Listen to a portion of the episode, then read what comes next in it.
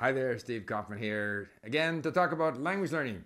And I wanted to share a secret with you, uh, something that I consider to be a very important secret when it comes to language learning.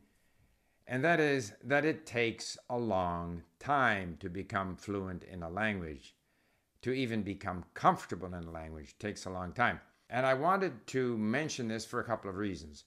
First of all, because uh, when I discussed ChatGPT, I pointed out that one of the useful things that can be done with ChatGPT when it comes to language learning is to create customized learning content so that you can ask ChatGPT to create a story for you, to simulate a dialogue, to you know explain aspects of the grammar in the target language. All of this is content, suitable content, maybe comprehensible content. However, I, I kind of wanted to add that, you know, the question is how much time are you going to spend creating content with ChatGPT? Um, there is a lot of content available, particularly for beginners. Uh, there uh, is a lot of genuine, authentic content, but there is a lack of intermediate content. Uh, it takes time to find good intermediate content. Maybe Chat GPT can be used as a way to bridge that gap. But ultimately, you need to consume so much content. You need to consume authentic, interesting content. You need to read so much, listen to so much that I just didn't want to leave people with the impression that Chat GPT was some kind of a shortcut to learning the language. We do and, and ultimately, you have to engage in the sort of language learning activities of listening, reading, writing, speaking. And so Chat GPT maybe has, you know, uh, a function to play there, and that's going to vary from person to person, but it's no magic bullet. You often hear people say, you know, fluent in three months, fluent in five days, uh, master the language in whatever, how many months uh, you know, books that they sell you, you're going to be at, you know, B2 on the European scale when you complete this book. All of that is not true. Uh, you, you get a smattering, you get an introduction to the language. There was even one person, I think it was Tim Ferriss, who said, you know, four hours to learn, although not master, but to learn any language. Well, yeah, you can learn a few things about a language. You can ask Chat GPT how the language is structured and you can get an overview. But eventually, to learn that language, to be comfortable, to understand, to understand what you're listening to, to be able to use the language, you have to consume a lot of the language. You have to acquire a lot of words. You have to hear these words in different contexts. And you know, in that regard, and, and this is the other reason why I'm making this video. So I may have mentioned that I'm going to Sweden, uh, sort of end of May. Therefore, I'm going to spend three, four days in Denmark, followed up by 10 days in Poland in May, or sorry, in early June. So, in preparation for that, I've been first doing Danish, then I'm going to do Polish. So, I've been uh, reading and listening to this audiobook, very interesting audiobook and ebook about the history of Denmark, learning a bunch of stuff. I mean, every country writes history from its point of view.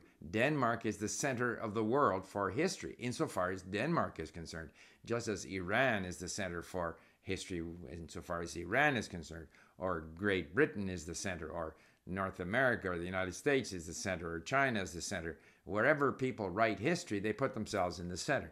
And so it's very interesting to see world history from different perspectives. And that's what I'm enjoying in this history of Denmark, which inevitably involves other countries besides Denmark. And because I speak Swedish, a lot of the vocabulary in Danish is already familiar or recognizable to me. Uh, but I have difficulty understanding Danish. But nevertheless, of course, I can go through this book, both the audiobook and the ebook, quite quickly. And so if you look at my statistics, over the last two weeks, because it's just in the last two weeks that I started doing this, you will see how much I have read in Danish, which I've done essentially all on LingQ. I'm going from memory, but I think it's over 25,000 words. Uh, the number of LingQs I have created, which I think is five or 6,000 LingQs. So that's actually clicking on words that I didn't know in order to make them known. Uh, or, of course, if I turn the page, I get credit for words that I didn't look up. So it's not all words that I have clicked, but it's words that I have added to my known words total. So that's a lot of words in two weeks.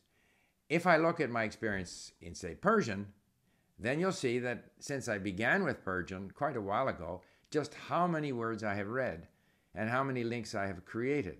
What's not in these statistics is how many hours I have listened, because at least in the case of Danish, I downloaded the audiobook, put it into iTunes, and I'm listening on iTunes. So I have listened a lot, but because I didn't import the audio files into LingQ, I have no record of how many hours I have listened, but it's quite a lot.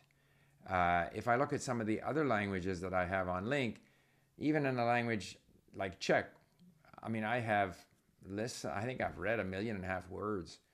Um, yeah, and every time you're reading, of course, it's easier to understand when you read because you can look things up. But th- I'm enjoying the time that I'm spending reading. I'm in, I enjoyed reading about Czech history. I enjoy reading about Danish history.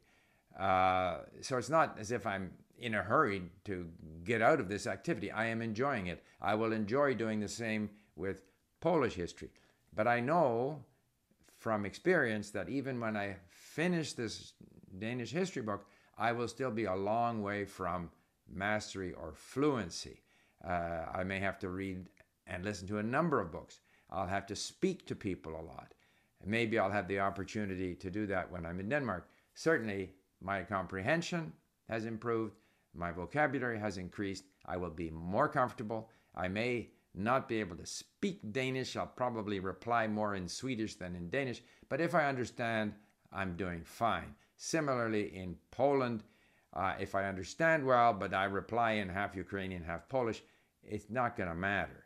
Uh, I'm not there to prove anything. It's similar to someone who, uh, you know, speaks Spanish and learns Italian and acquires vocabulary very quickly and reads a lot in Italian, listens to Italian, but still, when you go to Italy, you'll be speaking more Spanish than Italian, and gradually you will shift over.